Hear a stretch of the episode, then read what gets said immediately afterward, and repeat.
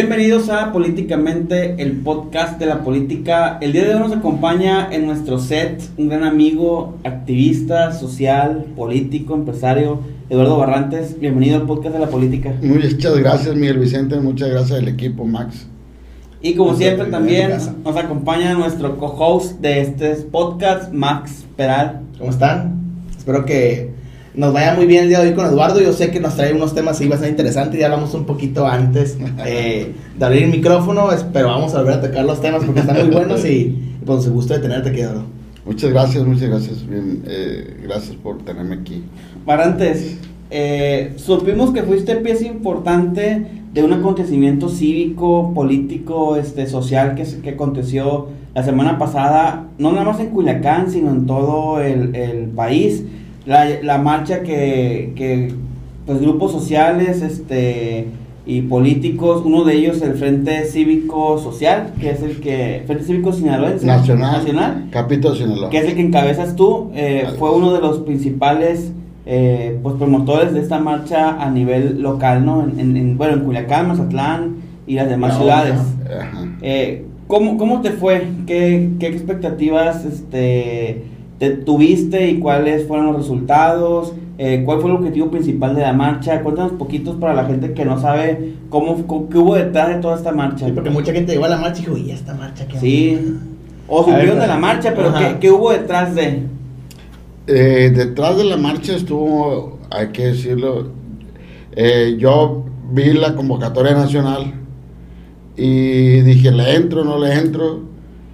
Y de repente, pues eh, sí, estoy al frente de una asociación civil, y, y, pero tengo, hay un equipo muy, muy fuerte, pero a veces, no sé si te haya pasado, que arrancas algo y te quedas solo, ¿no?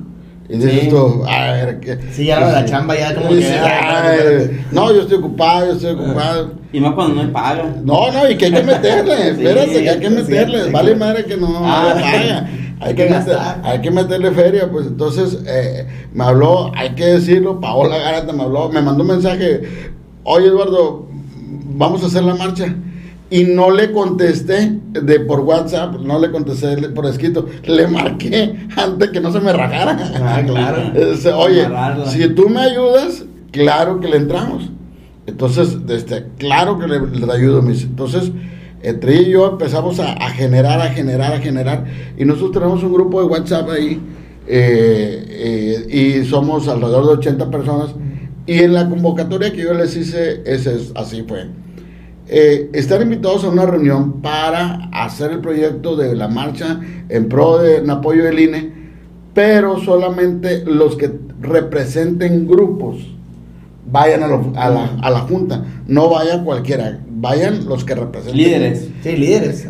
Sí, que representen grupos, no solamente líderes, porque hay, hay, hay gente, por ejemplo, de, de religiones, Ah, eh, entonces que fueron, y, y, y, y- y entonces fueron y, y- y empezamos a organizar. Este, muy bien. La respuesta, eh, te voy a decir, Antonio Vázquez, eh, este, fue impresionante. Cabrón que me dijo, a ver, ¿qué ocupas? Ocupas lonas, ocupas calcas, a ver, ¿qué ocupas? ¿Cuántas ocupas? ¿Quién sea, Antonio Vázquez, verdad? es un activista, es un empresario de de- activista, sí. Ah. ¿Sabes qué ocupas? Este, eh, Mario, no voy a decir el apellido, que no es el senador Mario, me dijo, oye, te voy a, a poner a, a- a- a a otro compañero que se llama Javier, y Javier este, me puso a Gladys, y tú, o sea, un 30, 40% de... Se fue haciendo como el de Sí, equipo, o sea, no, pero aparte, o sea, esos, ¿sabes qué? Ocupas esto, pum, pum, te facilito esto.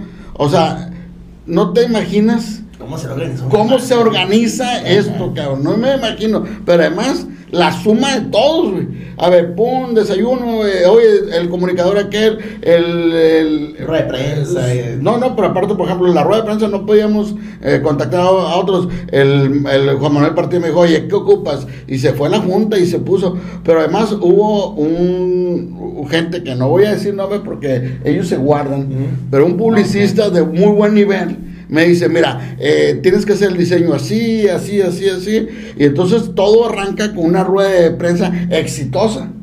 O sea, una rueda de prensa diseñada por, una, por un cerebro de la publicidad. ¿Estás de acuerdo? O sea, bien fregona.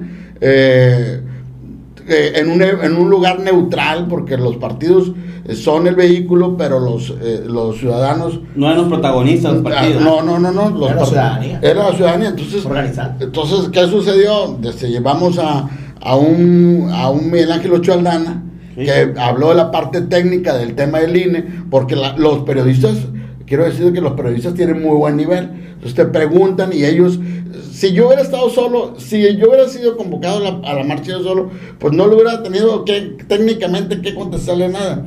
Pero además llevo a un, a un político empresario como Manuel Cloutier que genera la, la política disruptiva, ¿no? Entonces se genera una polémica y van todos los demás actores, y, pero bueno, generamos una rueda de prensa muy exitosa. Oye, Eduardo, entonces tú crees que la marcha, a lo que me estás platicando, suscitó que ciertos grupos de oposición, pues de una manera, o defensores de la democracia, no sé cómo lo, lo- lo- te gustaría llamarlos a ti, eh, se juntaron y ahora están organizados y forman un equipo? A ver, Max, aquí hay un detalle, buena, Ajá. buena relación. Nuestro mejor publicista es el cabecita de algodón. Mm. ¿Estás de acuerdo? sí. el- nuestro mejor publicista fue cabecita de algodón, ¿por qué? A ver, él, ustedes no se acuerdan, porque están chiquillos, pero había unos juguetes de otro año. De Lili Ledi, no se acuerdan, ¿no? Salieron los anuncios. Sola se contenta, eh, sola se llevándola a pasear, decía la canción de la, De la eres muñeca. muñeca, eres muñequita Lili Ledi. El señor solo se contenta llevándola a pasear, él solo se enreda. Mm. Él solo se enredó, él solo, a ver, a ver, si alguien le da dado publicidad al proyecto de la post-marcha, o sea, fue la marcha, alguien le dio publicidad, ¿quién le dio la publicidad a la marcha? O la importancia, ¿no? ¿Verdad? Sí. Ahora, ¿quién le está dando la importancia a la, a- a la- O sea, él mismo está logrando hacer su propia destrucción.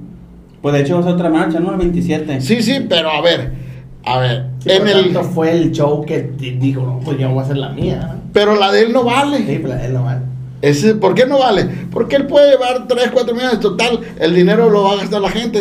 O sea, el pueblo con impuestos de, lo- de la raza va, va a pagarlo. Entonces, la, la, la marcha de él no vale porque yo, oye, si yo junto lo que yo quiero juntar con dinero, pues no vale. Con dinero aparte de gobierno, ¿no? Sí, sí, que no- dinero que no es de ellos. Por ejemplo, van a ir autoridades de aquí de Sinaloa a la marcha. Pues yo quisiera ver que con su dinero sacaran los costos de los boletos del avión o si se van a ir a autobús. Ah. O sea, a ver, ¿con qué se van a ir? Pues. Mm. Ah, y en la bola de tantos gastos, pues ni se va a saber si para qué era, ¿no? O sea, entonces, eh, ese es el asunto. Y van a ir, Eduardo, mucha gente aquí, hay muchos funcionarios. El alcalde de Culiacán dijo que iba a ir, el gobernador dijo que iba A a ir. ver, hablas del ahijado. El Del del ahijado. O sea, del ahijado, porque él no es el alcalde, ¿no? Ah, es cierto. Él, es, él no es el alcalde, él es el ahijado del gobernador que funge eh, como presidente, pero no es presidente. De Que de hecho, ya, ya hablamos sobre eso con el invitado pasado. Pero lo, lo que también estamos platicando hace rato, Eduardo, y que para mí es como que una sorpresa. Culiacán siempre se ha caracterizado por algo, ¿no? En, en política, eh, por muchas cosas, ¿no? Pero una, sobre todo, hablando del, del- de la parte ciudadana, es que la ciudadanía siempre es muy apática en los movimientos sociales, ¿no? Siempre ha sido como que no, no, no estamos, Culiacán no es una ciudad de, de manifestaciones, de que haya granaderos, me explico. Y hace rato estábamos hablando de que esta marcha fue una marcha con mucha convocatoria, que de hecho está como en el top 5 posiblemente las marchas más nutridas en el país. ¿Cuál crees que ha sido el secreto de que esta marcha en particular haya sido exitosa? Aparte de lo que ya nos dijiste que hay un publicista muy importante y todo Ah, eso. bueno, a- habría que revisar porque tú estás joven, ustedes están jóvenes. Pero aquí hay de la, de la historia moderna, moderna. hay tres próceres de la democracia en el país. Vivos, desde nada más hay uno, que es Cuauhtémoc Cárdenas. Ujú. Pero la señora Rosario Ibarra de Piedra es otra. Ujú. Y Emanuel Cloutier. Ujú. Entonces, Padre. padre, el maquillo. Entonces, cuando el maquillo, a mí, a mí me tocó ir, tendría unos sí, 10 años de haber tenido yo creo, cuando mi papá, eran unos mítines tan importantes, Yo los he visto en internet y sí, sí, es tan, tan impresionantes. Yo tenía 10 años, yo creo, y mi papá me llevó a verlo al maquillo porque me dijo que que tenía que ir a ver a un hombre que un día iba a decir yo que lo saludé. Y lo saludé. Entonces me subí al templete a saludarle. Entonces, quiero decirte que esa vez que lo saludé, a mí me impactó. Pero me impactó de 10 años. Pero yo tengo 51 años, pero tengo 41 años impactándome, pues, ¿estás de acuerdo? O sea, eh, esa es una siembra que mi papá hizo en mí, que la sigo cosechando. O sea, a ver, esto, esto no es nuevo. Culiacán es un semillero de, uno, de uno de los principales demócratas del país. Entonces, mientras que para ti no es, es algo nuevo, estás hablando que estamos en la ciudad de, donde el nombre de uno de los tres grandes demócratas de la era moderna nace. De hecho, el, último movimiento, ahorita que lo dices, el último movimiento estudiantil de aquellos de los 60, 70 de los últimos en morir fue el movimiento sinaloense también. ¿Estás de acuerdo? o sea, la Liga 23 de septiembre. Por ejemplo, ahí te va. El dirigente nacional del PRD, Jesús Zambrano, ¿sabes cómo le decían aquí en Culiacán? ¿Cómo? El tragabalas vivió cuatro años aquí. ¿Y sabes ¿Ah, por qué? Sí, ¿y sabes por qué? Porque vivió dos años de forma, el, eh, vino de, de Sonora y, le, y se metió la Liga 23 de septiembre, le pegaron un balazo en la boca aquí, abrió la boca, le, le pegaron un balazo los militares y le salió por un lado, se desmayó, lo llevaron al hospital, o sea, y del hospital a la cárcel, dos años en la cárcel aquí en la pene de aquí. Entonces Jesús Zambrano, los amigos de él lo conocen como el tragabalas. Eh, o sea, para que veas que Culiacán es o sea, si le calma poquito, y además, o sea, es gente decidida. Y es gente que una vez que toma la decisión, va para adelante. Es cierto. ¿Estás de acuerdo? O sea, Culiacán es, es, otra historia. ¿Qué va a pasar con Culiacán? Eh, la, la gente está decidida a luchar por la democracia y por la libertad. Eh, ¿qué, ¿Qué sucede con Culiacán? Si tú te fijaste en la marcha, si no sé si fue, hayan ido ustedes. Sí. Eh, quiero ver qué tanta basura hubo. Mm. ¿Cuánta basura hubo? Limpio. Limpio. ¿Cuántos vidrios quebrados? Nada. ¿Negocios cerrados por vandalismo? ¿Qué pasa? Fue gente inteligente, fue gente pensante que quiere un cambio en este país. Y un montón de gente, ¿no? Y un montón de gente. más o menos? Bueno, yo quisiera decirte que mejor, más que cantidad de gente, desde es qué calidad de gente, eh, ingreso per cápita. ¿Estás de acuerdo? pero un, medio estimaba como 20 mil. Miraba. yo, lo dudé, pero el doctor Raúl. Son bastantes, ¿eh? el doctor Raúl, eh, este. Un, un, proctólogo que es parte del Frente Cívico, que es el dirigente estatal de los acuacultores, de un grupo de acuacultores, el doctor Raúl Ibarretes dice, mira, yo conté eran más de mil hileras de a 20 gentes. Entonces yo lo dudé, lo del, lo del, lo, del medio este. Y él dice, yo conté más de mil hileras de más de 20 gentes. Sí te dan números. Sí te dan números. Pues. Luego a mí me pareció algo interesante, miré que una reportera de, de Noroeste puso de que cuando la marcha iba en la revolución, o sea, ya casi para terminar, sí. Ah, todavía había gente en la lomita que todavía no salía. Sí, sí, sí. sí. Ah, neta. Sí, o sea, la, marcha ya estaba casi terminando y había gente en la lomita que seguía esperando salir porque, pues, la, cola estaba larga, pues. Sprayen llevaba un dron de perdida para... No, sí lo llevamos, pero sí hubo quien lo llevó, pero mira, déjame decirte que yo... Eh, a mí alguien, un periodista me dijo, no, no un periodista, un medio de comunicación muy importante, yo escuché que dijo, no veo nada de la convocatoria, la verdad es que la convocatoria ha sido muy, muy, muy sencilla, los convocantes no funcionan. Y yo, la neta, bien fregado, este, en los medios para arriba, para abajo, y uno no está impuesto y bien cansado. Y dije yo entre mí, pues si la gente no va, no es culpa de la convocatoria, será culpa de la Secretaría de Educación Pública y de sus papás que no lo educaron. sí, porque como dices tú, fue gente... sí, sí, sí. O sea, no, pero eso pensaba antes de la, de la marcha, dije yo, si no va gente, no es culpa de los convocantes, pues, porque la friega y eh, nos la pusimos. Pero sí fue, eh, fue gente, fue raza de todos los estatus sociales y, este, y entonces te das cuenta que la sociedad está educada, pues.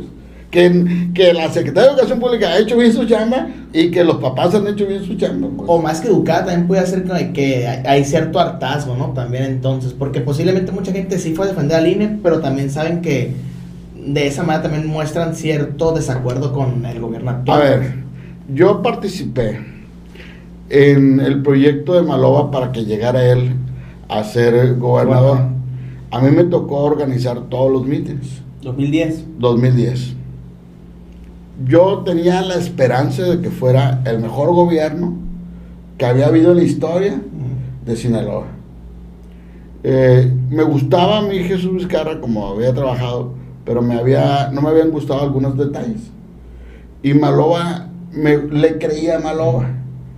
Y yo tuve la esperanza. No, y yo tuve la esperanza de que Maloba simbrara este estado y lo revolucionara Mm. la realidad, tú escuchabas a la Maloba y decías, no hombre, cabrón, le doy un beso a ese cabrón. Sí, era, un- era muy buen orador, o Sí.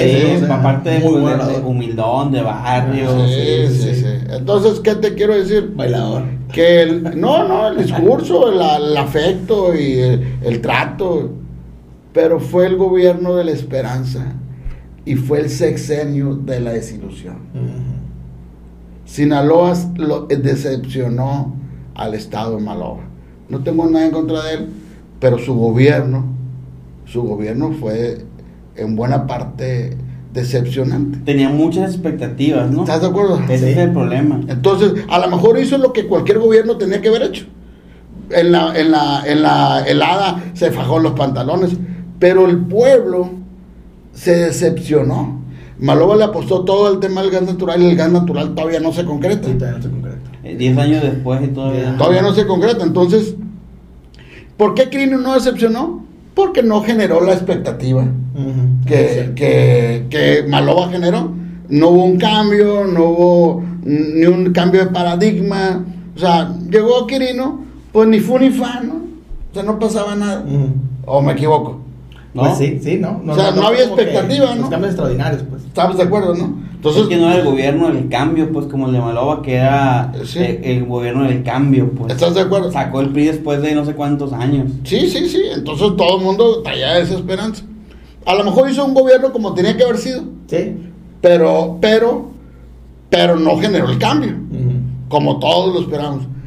Te digo esto porque eh, a nivel estatal ya lo vivimos.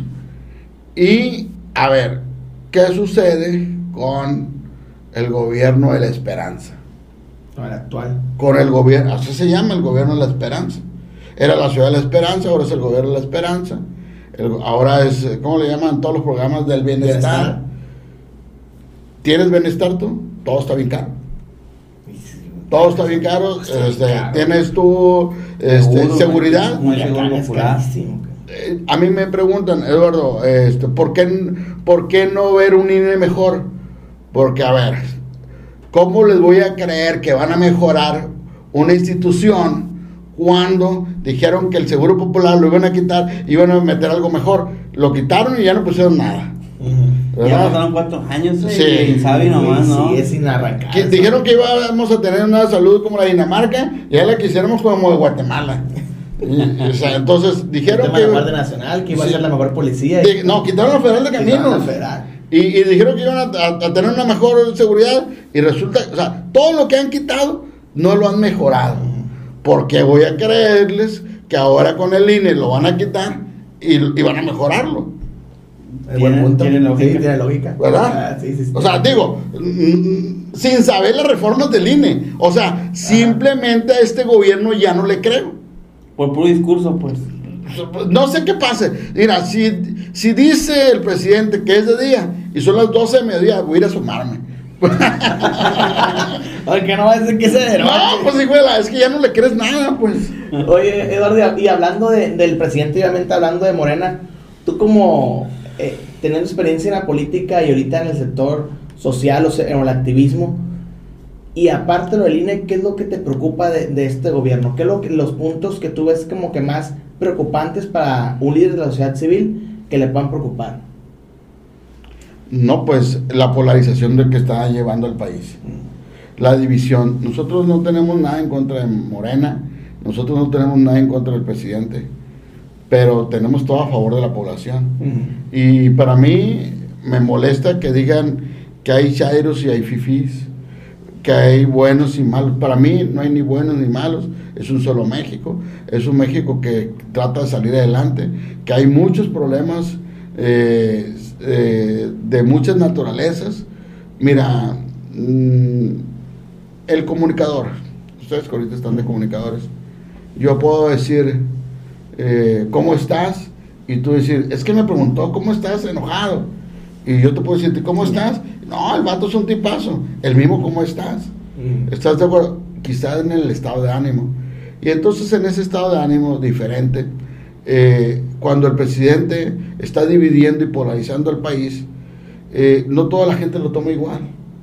Hay gente que dice que al momento de polarizarlo, eh, siente que, la, que el pueblo, hay una venganza del pobre hacia el rico y el rico a lo mejor siente que lo quieren fregar o el inversionista dice, ¿sabes qué? Pues no me da confianza porque está generando este y, y, esos corajes que, que, no, que no existían, mm. pero que él está sembrando en el pueblo. Y esa división es lo peor que le está pasando al país.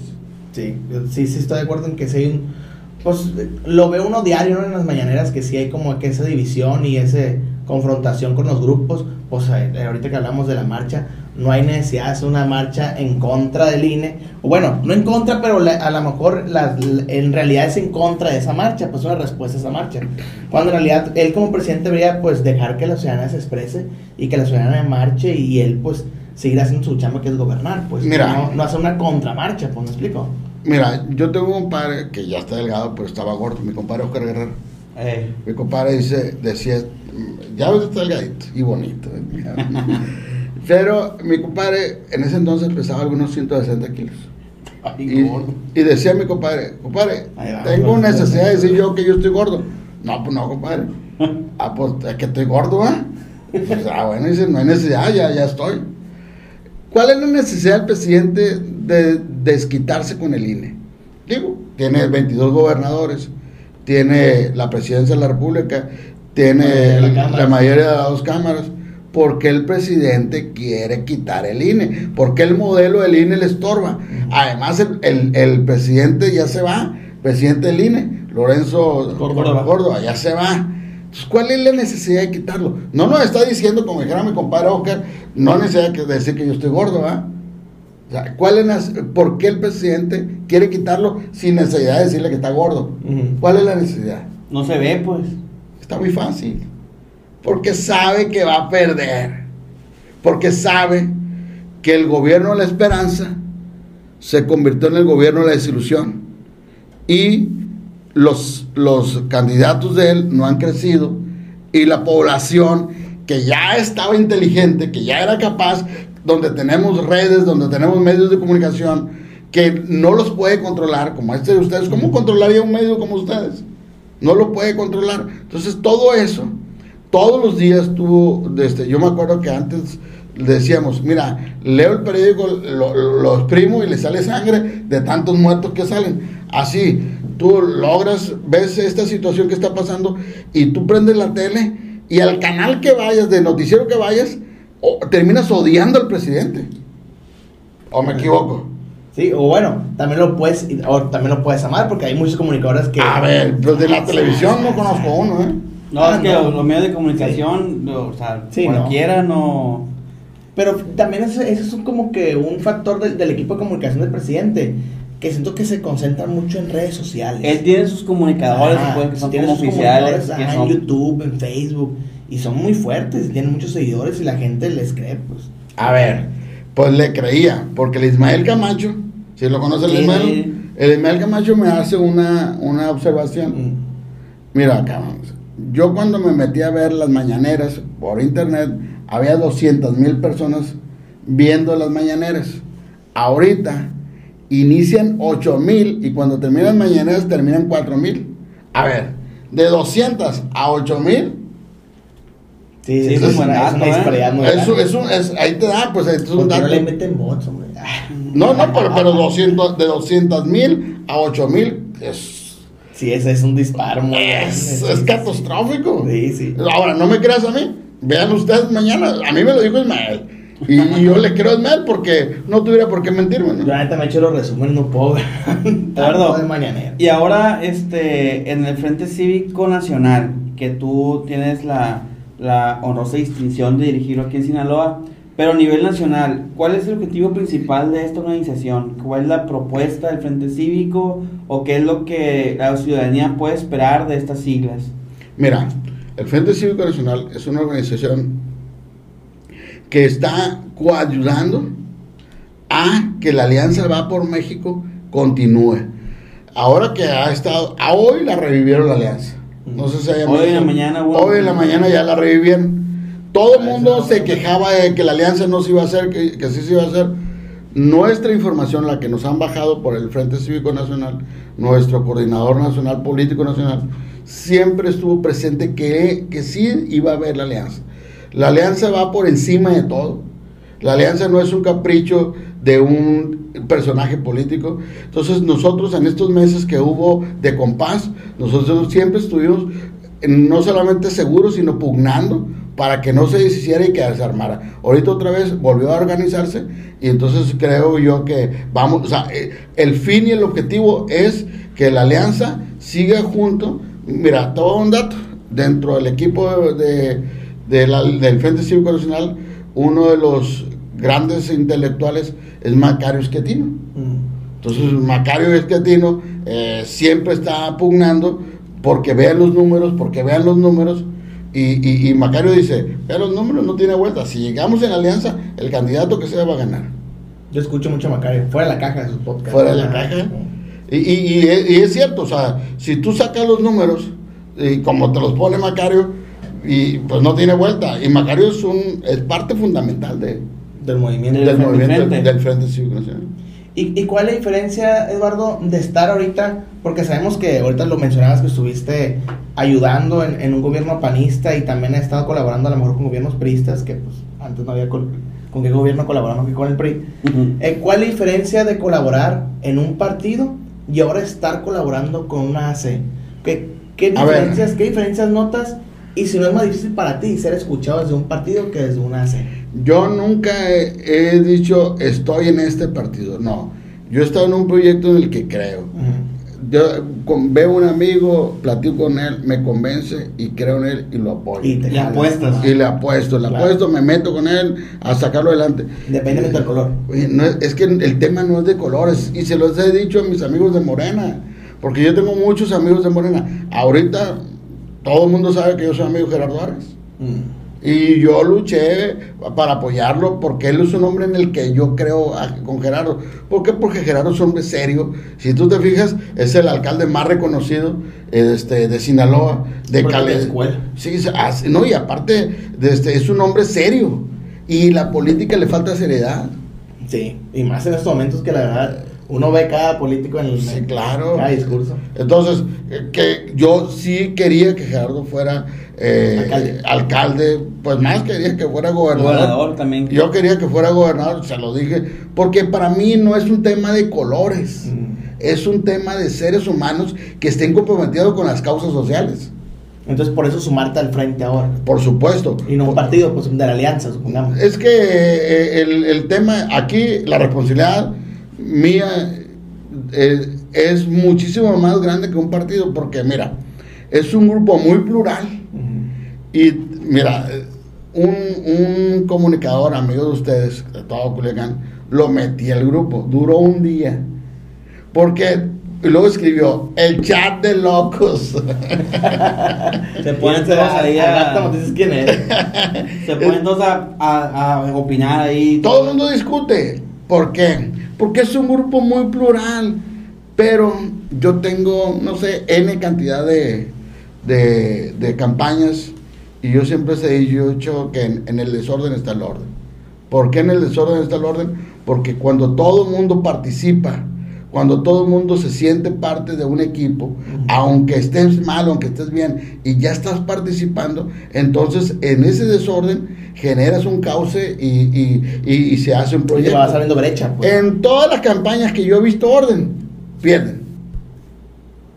Sí, sí porque no hay esa, e, e, ese análisis, de esa efervescencia. Efervescencia, esa es la palabra que decía. Entonces, en, las campañas pues, que has participado, vamos como malo, que te comentabas. era un desastre. Eh, el último meeting de cierre de campaña de, este, de, de Maloa lo organicé como en tres o cuatro días. Hombre, no tienes idea. Y eh, fue un gentío. ¿Dónde fue ese, verdad? En Obregón. En Obregón, ahí en Obregón. Ahí, este, en Catedral. Pero mandamos ah, gente hasta. hasta la última parte de Ome, esa parte del fuerte. Gente que se quedó aquí, lo teníamos que mandar en, en, en, en, en camión. En la central, lo llevamos a la entrada, le damos para el camión y lo compramos boletos. Hombre, o sea, fue un desastre de ese Un desastre. Y ganó. ¿Por qué? Porque la gente está convencida. O sea, se vienen las olas. Es un movimiento. es un movimiento, así es.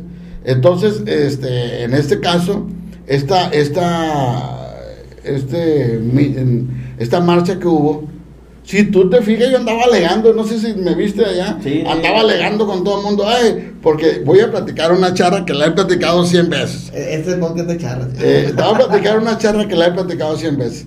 Llegaron los del, unos panistas con la, con la, con lona, decía un logotipito chiquito del pan. Con la Virgen, no. no, no, decía un logotipito del pan, se pusieron adelante de la marcha, de la, de la lona del frente. Eh, le dije, la lona del frente va adelante. Ah, pues luego, luego, se fueron para atrás. ¿Y se agüitaron? Espérate, no, no, llegaron los del PRD con su lona. Eh, le dije, la, la, lona del frente va adelante porque es ciudadana y este tema es ciudadano. Ustedes pueden ir a participar, pero allá atrás. Ah, pues se fueron para atrás. Atrás del PAN. no, atrás, atrás. Espérate. Mientras que los del, PRI, los del PAN y del PRD llevan su lona, los del PRI llegaron y agarraron la lona. Eh, eh, tiene escuela política. escuela política. ¡Ah, raza! ah, pasar adelante. Pues. No, no, para agarrar la lona al frente. O sea, ah, sí. no, le dije, oigan, le dije, eh, todo aquel que haya sido candidato por el PRI no puede agarrar la lona. ¿Por qué? No, pues estamos viendo que es ciudadana y si hay largos, pues oigan. Oye, le aplicaron con colillo. o sea, no nada más no llevaron lona. no, nada más se, se, pusieron adelante, agarraron la lona del frente. ¿no? Oye, ¿no los quitaron de ahí la lona? Claro, fui los quité. Le dije, oigan, no pueden estar en la lona porque este es un tema ciudadano.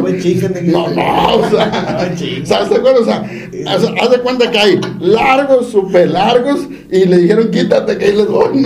Es que estos días de que quitaron el PAN, quitaron el PRD, agarraron la lona y dijeron, chique su madre. Ay, está pesada la raza, cabrón, híjole. Entonces, este, imagínate el nivel de largos. Pero fueron a apoyar la marcha. claro, claro, claro. Pero además los quiero mucho. Es el tema que los quiere. Pero esta es una charra, de verdad, de buena onda. Pero, Qué vieja escuela. Pero, pero hay que generar el concepto, ¿no? Hay que tener. Y pues así lo puedes identificar también, pues, sin, de, sin demeritar, sin ser peyorativo, pues nomás. Sí, como, que ese es periodista. Ah, raza. Oye, Eduardo, y ahora que, que, pues, este movimiento ha resultado como una ilusión también para mucha gente que de repente haber pensado que, pues, que ya era inganable el, el, el movimiento este de Morena. ¿Tú crees que eh, este, esta marcha sí sea un parteaguas como para decir tenemos oportunidad este, de ganarle a Morena en el 2024, ya sea en, la, en las elecciones locales o en las nacionales. El que lo hace, lo deshace. Así es el dicho, ¿no? Sí. ¿Quién hizo el movimiento de la esperanza? AMLO. ¿Y quién está deshaciendo el movimiento de la esperanza? ¿Quién unió al pueblo de México para que la marcha se hiciera? ¿Quién lo unió? Entonces, por supuesto que tenemos las posibilidades. Hoy salen las encuestas que el Estado de México, sin candidato, sin candidato, ya le gana Morena. Con las puras siglas de la alianza. Con las puras siglas de la alianza. Es que sí, cierto, también traen un cochinero en, muchos estados. Por eso, entonces, eh, aquí, si no hubiera, aquí en Sinaloa, si no hubiera pasado lo que pasó del tema disruptivo, que ya sabemos de qué, pues es muy probable que aquí, si no ganamos la alianza, sí, si la alianza no se gana, este, es muy probable que, que, por ejemplo, Nabolato se perdió con 200 votos. Sí, sí, sí, Culiacán se perdió con 17 mil votos. es muy probable que Culiacán se hubiera ganado, Canabolato se hubiera ganado, se hubieran ganado diputados locales, se hubieran ganado diputados federales. Las probabilidades eran muchas. Eh, pero bueno, sucedió eso y es un parteaguas en la historia de México. Oye, y, hablando de que tú crees más en el movimiento, ¿no? a, lo que te escucho, pero van con la alianza por México, van a apoyar a la alianza. ¿Qué opinas de los partidos de la alianza? ¿Cómo crees que han hecho oposición ante Morena? ¿Crees que en realidad, eh, porque yo, yo veo que en realidad la gente cree más en un movimiento, ¿no? Como el Frente, y seguro hay muchos movimientos más en el país que en los partidos políticos. ¿No crees que a lo mejor resten los partidos políticos al, a la efervescencia que están teniendo los movimientos? Sí, los partidos políticos quedaron rebasados por la sociedad. Los partidos políticos no están a la, a, la altura de la necesidad de la sociedad, por supuesto. O tienen muy mala credibilidad también. ¿eh? No, pero aparte, no no solo... Por, por eso que se recargan en los A ver, a ver, e, es que la mujer del César no solo tiene que ser decente, tiene que parecerlo. ¿Estás de acuerdo? Sí, totalmente. Entonces, mira, cuando un candidato perdedor va y se abraza con el candidato que ganó y que anda pidiendo chamba, ¿cómo crees que se ve? No guardan pudor, pues. Entonces, yo te voy a decir la frase de un político que, que le he escuchado, que la ha dicho a mucha gente. No ocupo ir a pedírselas. Vienen aquí y me las dan. Entonces, ese, ese político los, se los acaba. Y el que el que va y, se toma la foto con el de la oposición, dice, no, es que buena onda. No, no digo que no te tomes la foto, tómatela pero guarda tu dignidad, guarda tu presencia, porque hay gente que confió en ti. Y esa gente que confió en ti... No confía en el otro. No confía en el otro, pero al no confiar en el otro y tú ir y, portarte de esa naturaleza... Decepcionas. Decepcionas. Decepcionas del otro y de este entonces. Mira, te voy a dar un ejemplo. Ustedes trabajan en el Congreso. El Congreso está feamente entregado a la oposición. Feo, eh, dan, da vergüenza lo que está pasando ahí. Da vergüenza. O sea, cuando la gente habla del Congreso, eh, se mofan de esto. Se mofan de ellos. O sea, la gente seria. O sea, entonces, a largo plazo, ellos creen que hacen eh, tonto al pueblo. Pero el pueblo no es tonto, pues. O sea, a ver, a ver, dime, ¿todo le aprueban? Todo aprueban. Entonces, de perdida, hagan las fintas, jueguen las partes. Digo. Sí, o sea, hagan las fintas que la gente crea que hay oposición. Pero resulta que la, oposición, eh, eh, este, no hay oposición. No hay oposición. ¿Qué está pasando con la oposición? Pues, entonces, eh, ¿cómo quieren dirigir un partido si no dirigen su propia persona en la oposición. O una campaña de oposición. Por supuesto. Sí, cierto. Ahí, pierden. Entonces la mujer del César no tiene que ser, no solo tiene que ser decente, tiene que parecer. Así es. No, lo, no parecen decentes. Oye Eduardo, ¿y qué, ¿y qué sigue para el Frente de Cívico Nacional en Sinaloa? Mira, seguir luchando, seguir esforzándonos, seguir invitando a una resistencia civil, a una resistencia pacífica, que la gente se informe. El solo hecho de que el pueblo se informe, que esté enterado de lo que está pasando, ese solo hecho ya es parte de la resistencia civil.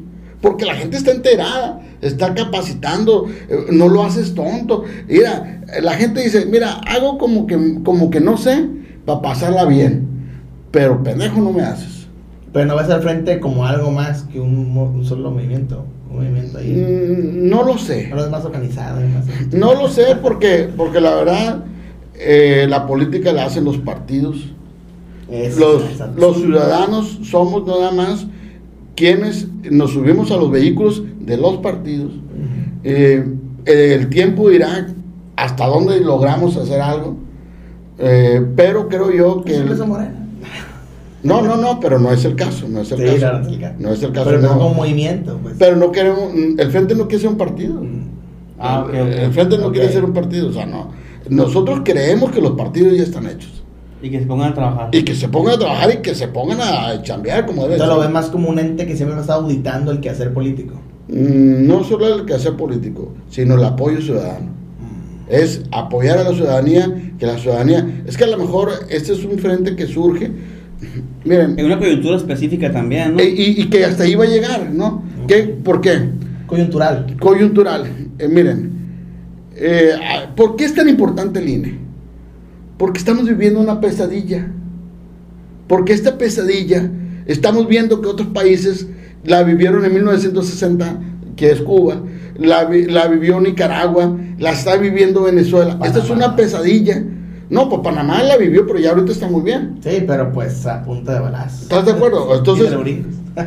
Sí, entonces estamos viendo nosotros que, que hay países que están viviendo una pesadilla y nosotros esa pesadilla podemos no acabarla en el 2024. Mm. Entonces, ¿qué estamos haciendo nosotros? Empujando para que esta pesadilla se acabe en el 2024 y ya acostarnos a descansar. ¿Por qué? Porque si no, el, a ver, Es como, es como chequear la lista, ¿no? Como ya, lo logramos. pues, lo que... cumplida. Lo que urge, no, no, no, y lo que urge es que ustedes dos y nuestra compañera aquí enfrente no se vaya a lavar platos de Estados Unidos. Nos vamos a ir a lavar platos todos. Ya me, ya me estoy... A ver, es que la gente no entiende qué, qué pasa en Venezuela. A ver, por ejemplo, tú tienes una casa que vale, tú tienes una casita bien, vale un millón de pesos. Dices, mira, yo vivo bien, ¿eh? Ojalá. Bueno, no, pero pensando que, Pensando que- que- que tuvieras una casita bien de un millón de pesos, tú tienes una casita de 800 y ella viene una casita de, de un millón doscientos. Me chingó. ¿Verdad? No, no, no. Por eso, entonces, a ver, listo, no, nosotros vivimos bien, traemos nuestro carrito que vale 100, cada quien trae nuestro carrito, no pasa nada. Pero resulta que de repente, en igual de que haya chamba para tres, va a haber chamba para dos. Ya se queda uno sin Ya, chamba. ya se tiene que ir. A ver, se va uno sin chamba. ¿Sabes qué? Ahora voy a tener que vender mi carrito. Pero, pero mm, el carrito que valía 100 ya no lo puedo vender. Y ya lo voy a tener que vender en 70. Pero mi casita que valía un millón doscientos, no la puedo vender en un millón doscientos. Para poder venderla la voy a vender en 600. Entonces tu capacidad económica y tu esfuerzo Disminuye. De, de, de tener un millón trescientos, se te fue a 670 porque no pudiste venderla. Mm. ¿eh? Y, y el poder, al acabar ese poder adquisitivo, empieza a haber faltantes en los supermercados, empieza a haber faltantes eh, de mano de obra, empieza a haber y empieza el caos de los países. Y todo se deprecia. Oye, el local aquel lo rentabas en, en 10 mil pesos, ahora lo vas a rentar en 5 mil y si bien te va. Si no va a estar ahí parado. Te voy a dar un ejemplo. Cuando habíamos visto locales en el centro cerrados por falta de, de clientes? En la Rubí, en la Carrasco, ¿eh? en la Ángel Flores, locales que dicen se renta. Por Obregón también hay un O sea, ¿cuándo habíamos visto eso? ¿Por qué? Porque es producto de un mal manejo económico y, y- y la crisis está llegando. No lo vemos, pero está llegando. Sí, sí, le quita, le quitó el poder adquisitivo, sobre todo a los que más necesitados, y pues andan. ¿Estás de acuerdo? O sea, según el presidente está bien, pero hay 6 millones y medio más de pobres. Oye, Eduardo, ¿y para Eduardo Barrates qué sigue? Seguir trabajando, seguir luchando. No sé, no sé. En la no política sé. no te ves. Pues ahorita por lo pronto no, ahorita por lo pronto eh, ando haciendo una chamba y quiero terminarla. Dedicarme a los business, ¿no? Decía Eduardo. No, lo que pasa es que nosotros, yo como empresario estoy muy preocupado porque nunca habíamos sentido lo que estamos sintiendo. Nunca habíamos visto eh, la crisis económica. Mira, el buen fin. Los insumos carísimos, ¿no? Mira, yo antes, eh, yo tengo, mi familia tiene unas tiendas de blancos, vendemos blancos. Y, y veíamos que la competencia ponía una noche especial cada seis meses. Ahora lo pone cada dos meses. Y entonces nos, esa noche especial no- nos pega a todo el demás comercio, pues. Por eso la tienda grande, entonces la Sí, las tiendas grandes, ¿por qué? Porque ellos también resintiendo la crisis. O sea, oye, oye, pues que era una noche especial cada seis meses o, o una vez al año. No, pues ahora cada mes la ponen dos veces al mes. O sea, entonces todo el mundo viene a, a abaratar nuestra mano de obra. A, a- si, el, si el abogado cobraba tres mil pesos, ahora cobra mil. ¿Por qué? Porque la necesidad está creciendo. Mm. Digo, hay que, eh, son cosas que nosotros tenemos que ir a verlas, que tenemos que, que palparlas. Esto está pasando, oye, pero no pasaba antes. Pues ahora está pasando. Y oye, es que esta es la crisis, estamos viviendo esta crisis. Ustedes no vivieron muchas crisis, muchas devaluaciones. Ya me acuerdo en el 78, en el 82, yo estaba chiquillo y, y este y el dólar, no sé, costaba 23 pesos y de uno se fue a 2, 3 mil pesos. O sea... Cuando desaparecieron... Sí, yo me acuerdo hasta en 10 pesos, puta. No, pero tú Ahí me estabas... tocó el de el- 10 pesos. Pero, ¿qué edad tienes? De 30. Pero tú te tocó el de 10 pesos de los nuevos pesos. Sí, ajá, sí, sí. No, no, te Es estoy hablando de los viejos pesos, donde desaparecían 3 centavos. Sí, cierto. O sea, o sea, ya hubo una... un- el tema económico es un tema muy complejo, pero este, es el, el- el- el dólar estaba a 13, se fue a 23, de 23 se fue a 35, de 35 se fue a, a 120, de 120 se fue a 1000, de 1000 se fue a 2000, llegó hasta a 3000 y tantos pesos. Entonces llegó y le quitaron tres ceros Y se quedó en 30 pesos. y se quedó en 30 pesos, que era 3 pesos, pues.